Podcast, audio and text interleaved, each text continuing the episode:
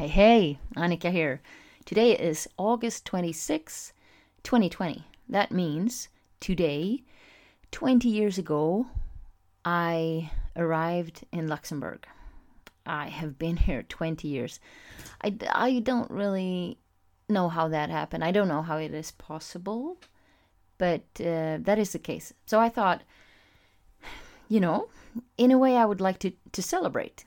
Because when you've lived in a country for 20 years, my goodness, that's like my whole adult life. Uh, yeah, you want to celebrate, but now we're not really celebrating things, not with people anyway. So I thought I want to share some of my thoughts around this, my 20 years here. And I wrote down, in no particular order, 20 things that really stand out for me. And there are many others, but they are of a character that makes it impossible for me to share them with you here. Um, yes, for reasons that we're not going to go into, but I will share them when we can do live events.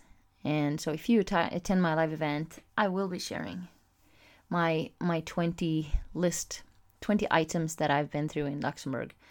But so the ones I want to and can share, uh, let's just dive in. So number one, uh, I became a mother. I had three babies in one year. For anyone now thinking, what? That's not possible. If you don't already know, I first had one child and then instantly right after I had twins. Like that. Yes, like it like an uppercut, like a, a double triple uppercut. That's what it's like. Um, so that's really nice. I like to be efficient, and so that's done. Check. Got my kids. Um, yeah, did I already say in the beginning that some of these things are really dreams? Like they, they were, they've been dreams for for a long, long, long time, and so they're dreams that came true in Luxembourg. Okay, and some are just things that really stand out for me. Uh, number two, I became an independent business owner. That's one of the dreams. That's something I had on my I don't know, my vision, my radar, my yeah, my dreams since I was I don't know, since I was in high school. I remembered I wanted to Filofax and I wanted to write my travel schedule in there and I wanted to have uh, conferences and speaking gigs and stuff like that. So that was really a dream to become an independent. Check. That happened in Luxembourg. I became a house owner, number three. Uh, I actually first bought a flat, an apartment, and I loved it. Oh my goodness gracious. From my kitchen window, I saw straight into the ancient forest of Luxembourg. So peaceful. And oh, yeah, I can add that as a bonus. One of the first walks I went on when I arrived in Luxembourg, I was told that there's this beautiful forest called Bambesch, and I went there. So you have to get yourself to a parking and then I set off. There were different paths, like the the fox or the crow or the owl, and you just follow those signs. So remember, this was 20 years ago, and you you didn't have the cell phone in the same. It wasn't a body part then, at least.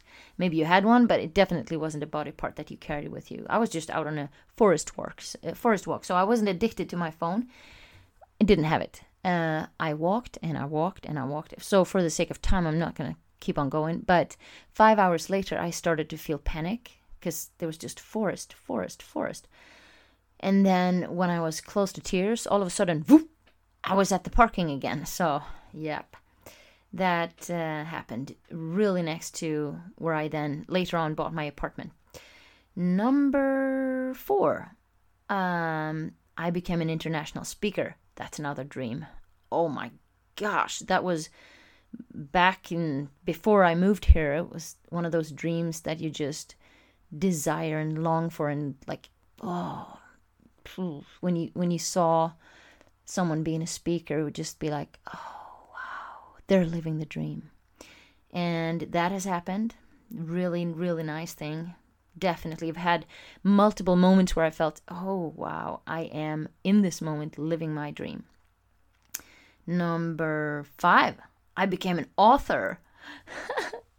I've written and published five books, and uh, to see your name at the back of a book with whatever title you pick for it, and then to put that in a bookshelf, that had been a dream for since I think since I was seven. I've been writing my personal journal since I was seven. I had some before, but there's no, I mean, nobody could read what it says because they're just letters and signs. But since I was seven, I actually, and I still have them. Yes, so that happened, and I will never forget the day I got my first printed proof. So, when you write a book and you publish it, you first get uh, one printed proof, like one copy of the book, and you have to look through it and see that, yeah, this is what it's going to look like.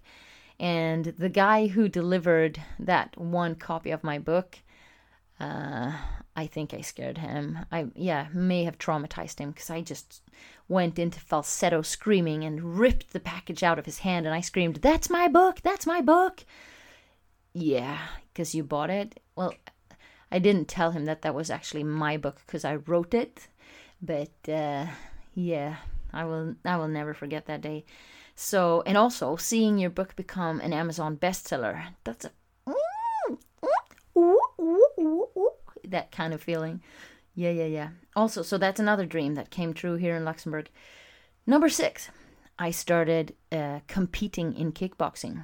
I already trained when I left Sweden. When I was living in Sweden, I trained, but I never had a, a combat. So started competing here um, and won all my combats. I loved it. I loved it. Oh my gosh, I loved it. I loved the trainings. I loved the the extreme fear you feel before getting into the ring, knowing that someone is going to step into that ring at the same time as you. My heart is beating now when I say this because I think of it. Uh, and you know that they're going to punch as hard as they can. They're going to kick as hard as they can, as fast and as high as they can. And you better just move faster, be quicker, kick higher and harder. And I did. so I loved that. Uh, my mom did not. Not at all. She was very angry. And uh, she told me, don't call me. Um, I get it now. Back then I thought it was just like, what? Why do you not want to be part of this? My my my dream, my wins and my successes. But she was so worried that something would happen to me. None of my kids are going to be doing any kind of martial arts. No, no, no, no, no, no, no. They can do ping pong. That's a great sport. Uh, well, oh yeah, my mom came to visit me in between two competitions. So there was, um, you know, by bus stations and construction places, like where there are where they put all those posters. Someone comes in the night with glue and they put up all the posters, and then next day there are all like rock concerts and stuff. There were posters for a large international gala we did, and so there were all the faces of the boxers, and one of those faces, that was me. And I was out walking with my mom when she was here, and the, the background of the poster was yellow, and I was just I was looking right, left, right, left, right, left to make sure we didn't get anywhere near uh, um, one of the yellow posters, and we were sa- safe until the very end of the walk. And then all of a sudden, my mom goes, "Annika." That's when she had saw one of the yellow posters. Yep, yep, yep, yep, yep, yep. Okay, moving on. Number seven. Um, oh, maybe I shouldn't share this one. I don't like it. But okay, it really, really, really marked me. It stands out. Uh, something I will never forget. So, Number seven is I made a complete fool of myself pitching at the Arch Summit. Ouch. If you were there, you know what I'm talking about. If you weren't, I'll just say quickly. So, the Arch Summit was a tech convention where startups and ideas and entrepreneurs come together to pitch, to showcase, and to build business network and I was invited to join the um, Whoopi Goldberg Women uh, Empowerment Award. And I was like, yeah, women empowerment, bring it on. And I prepared and, and I asked specifically the guy who got me involved. He's, and I said, is this about tech? Because if it is, it would be like taking a Barbie doll in a bikini and putting her uh, in a competition with robots. Uh, that's how stupid I would look. And he said, No, no, no, no, no, it's this is the Whoopi Goldberg Women Empowerment Awards. And he even said, I've looked through the profiles and you have an advantage over all the other candidates. So I, and stupidly enough, I believed him. Uh, one of the greatest lessons I learned there was always check facts. Always check. Always check. Never, ever, ever just take anything for granted. Check it yourself. Um, had I done that, I would have seen and understood that this really was a tech competition. So, yeah, I'm not going to go into more detail. I pitched about women empowerment, and uh, the judges and the jury, everything else was about tech. So that did not go so well, but I can tell you that this, this, that, the other, woo, woo. I was going to say, I can tell you this. Thanks to that horrible experience where I felt completely humiliated, I later on got to stand on a stage in front of 5,000 people sharing that story and how I overcame it. That it's not a prize or an award that defines your worth or your value, it is your opinion and your image of yourself. And there, I was in my element. I was doing doing the right thing at the right time, and got a, a standing ovation from five thousand people. I got to sign autographs. So that came thanks to the horrible experience at the Arch Summit. Moving on, number eight. Oh, I got out of shape. Like adult kind of out of shape, like old and fat. I put on eight kilos of fluff and fat in a very short amount of time, like eight weeks, because there was just too much on my plate. And uh, instead of resting or getting help, I ate chocolate, chocolate, chocolatey, chocolatey, chocolate. It was delicious. Oh my gosh. I also ate uh, crisps, like chips, and creme fraiche. Oh yeah. And I made chocolate cake. Not every day. Mm, maybe every day. And I ate one serving, two servings, three servings, and and I finished my kids' plate. I just ate. Yeah, that was painful, painful, painful, painful. I've never done that ever to myself in my life, and uh, the when you lose respect for yourself, oh, ooh, such a nasty place to be of course, I've been more and less out of shape, like everyone, but this one, I mean, eight kilos in eight weeks is just ugh. Number nine, I got back in shape. Ew. That is one of the toughest things I've put myself through. Uh, and it happened during the corona home isolation. So, no going to the gym, not having a personal trainer who tells me, do one more. Uh, just me, me, me, and me. And through WhatsApp, the support of my personal trainer, but really a mental game that is um, second to none of the things I've been through. Like preparing for a martial arts combat is nothing. It's just fun compared to getting rid of eight kilos of fat and uh, stop eating sugar and chocolatey, chocolatey chocolate and all the things I said I ate. Yep, that definitely happened. And what an achievement it is when you actually do it. Uh, my conclusion after going through that is never, ever, ever, never, ever, ever, ever, never, never, never take a break in your fitness routine. Ever. I mean, it could be a little thing. It could be 10 minutes of squats or 10, min- 10 minutes of push ups, anything. Just don't stop. Don't stop. Don't make that habit of one day with nothing, two days, a week with nothing, two weeks a month, a year with nothing. Never stop it. Just do something small. That's what I'm sticking to now. Number 10. I interviewed the Prime Minister of Luxembourg, Xavier Bettel. That's, I mean, my children thinks that was really, really cool. And if you go to any country in the world, most citizens have not interviewed the prime minister or the president or the king or whatever it is and that was a re- really nice experience. And it was um, in my role as Luxembourg ambassador for Women's Entrepreneurship Day. Had a really lovely conversation uh, and interview with the prime minister. He's a he's someone who's really great to talk to, fun and interesting, entertaining. Number eleven. Uh, I worked a decade, almost a decade and a half, at the European Parliament. That's actually the reason I came here. I was headhunted.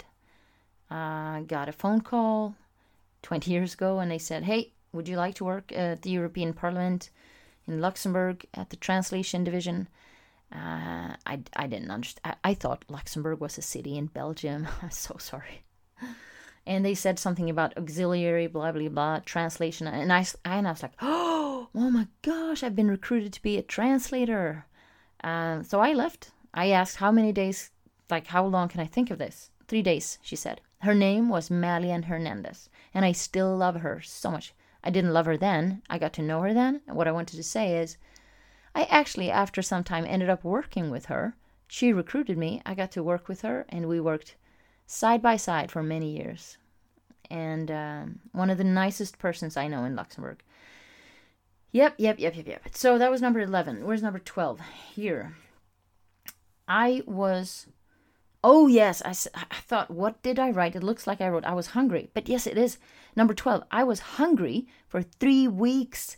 That's the time it took for me to, like, acclimatize, to get used to the opening hours here. So in Sweden, when I left 20 years ago, you could buy food 24 7 um, or we have the 7 Eleven. It's open from 7 in the morning till 11 in the night.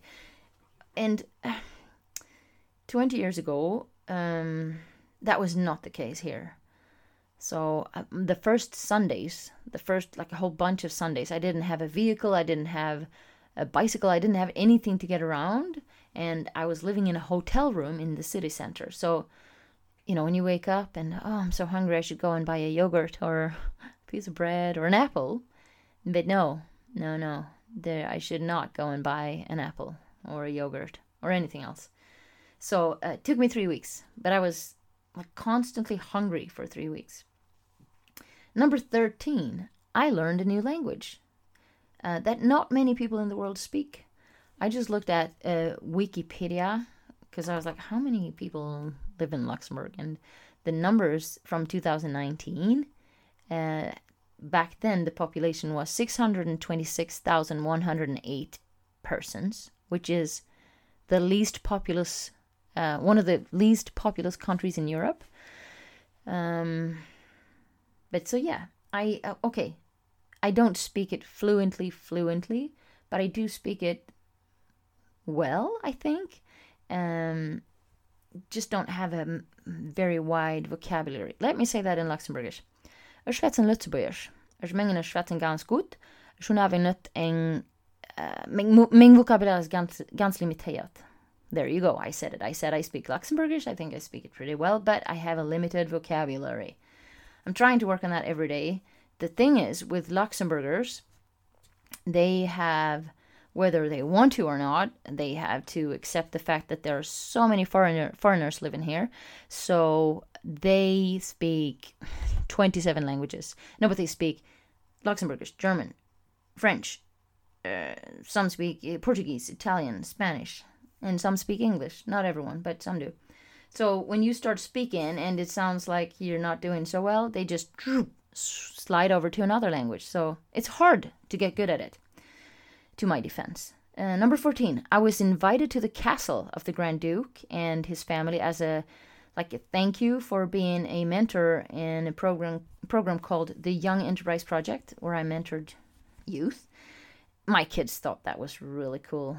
I remembered the stress about the dress code because I didn't get it. I didn't uh, I didn't get what it meant. So I asked everyone I know, and everyone said something different. Uh, at the end, it all worked out fine. So I had to stand in line in in the in the in the in the, in the what in the castle. I had to stand in line, and then they called out your name. Really, really, yeah, very nice ceremony. And then you had to walk up to the royal family and shake their hands and and bow. It was really nice, nice experience.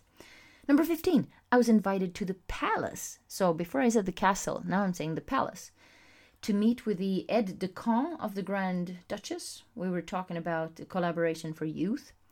And as I was waiting for my appointment to start, uh, they led me into this room with, oh my goodness, uh, paintings, pictures, art, um, and a table that was had like a glass top surface with different compartments, and in each compartment there was a gun like a handgun from yeah it looked like from very very very long time ago uh, that had i think then belonged to different generals and um, important people that was nice. And the second I got out of there, I called my grandmother to share all the details with her. Um, she loves anything royal, royal families and stuff like that. So uh, it was nice to share that with her. She's in heaven now. All right, number 16. I became a much better version of me. Okay, not just like growing up and adult kind of thing, but uh, the reason is because I invested my life savings into personal development. And who knows, had I stayed in Sweden, would I have done that? I don't know. I don't know. I was already interested in the topic of, you know, exploring yourself, self awareness, understanding this and that, understanding everything. But oh my goodness, um, I'm grateful for that. Grateful for the transformation. Yep. Number 17. I became a single mother. That's the toughest thing I know of. Um, raising three children that are born in a year, alone in a foreign country, with all that that means. It means when when the kids get the gastric flu and you get it too, everyone is puking and doing other things, and you can't call your mom and cry and say, "Please come and take them." you actually cannot call anyone. So I have had to get to know really up close and personal what it means to be alone.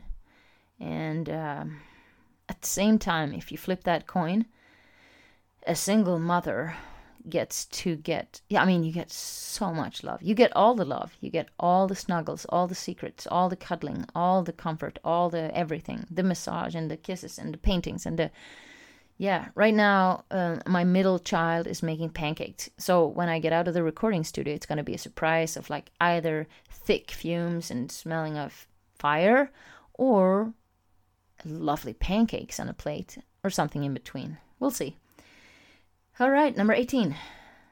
Oh, yeah, I started a podcast on my 45th birthday. I still can't really get that I'm 45, but I am.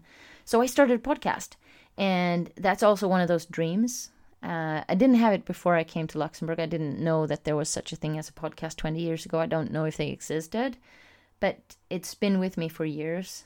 And um, I must say that seeing this podcast hit number one on the hot new podcasts on Apple Podcast list, to get to number one in the category of education, to get to number one in self help, and listed as number one of podcasts uh, downloaded in Luxembourg uh, during launch the launch period, and now listened to in 19 countries. I am very, very, very happy about that one. And thank you to everyone who's listening. Thank you so much. Thank you, thank you, thank you. All right, um, just shifting my notes here with all the 20 things. Number 19. Oh, yeah, this one sucks. I tried out um, at, for what was at the time Luxembourg's best female basketball team. Before coming here, um, well, through my whole teenage years and getting older, I played basketball. And uh, so the, the the thing is, the person I bought my house from used to be one of the top trainers for the female team. And he said, You should come and try out. You should play with us. And I was like, Yeah. And I asked him, Which is the best team? And he gave me, he said, This is the team. I'm not going to say which team because I'm saying something bad about them now. And so I practiced and I practiced and I prepared and I prepared. I like if my life depended on it. And I got to um, the practice. Uh, well, long story short, I left crying. I'm not a I'm not a crybaby. I think I don't. Well, anyway, I left crying because the girls would not give me a pass. They would pass behind me when we were doing exercises. The braid, for example, if you know that you you give a pass, you run, and then you run across each other. But they gave me the pass behind me, so I looked like I failed every time. I have never ever, not before and not after, scored 100%. Like every shot I did went in on that training, uh, but still, they didn't want me. I was not one of them. I left crying. That's uh I'll remember that. Number 20. I had acute surgery. Um, after eight sinus infections, I got a cyst in my right sinus maximus. That's the like the the hole that is hidden under your eye. So if you tap the cheekbone there, that's where I had one. And so what they do is they go in through the mouth. They lift it like if you put your finger through between the teeth and the lip. Maybe I should take my finger out when I explain. Um, and then they lift the skin off the face, drill a hole in the in the bone, pierce the cyst, and like hoover it out. I don't know, vacuum clean it out, um, suck it out with a, one of those machines. And then also they had to break my nose bone because you need to have open, really open pathway to uh, so that it heals. And I had from the boxing, I had some broken pieces of bone and stuff that grows out when when you keep punching on the nose.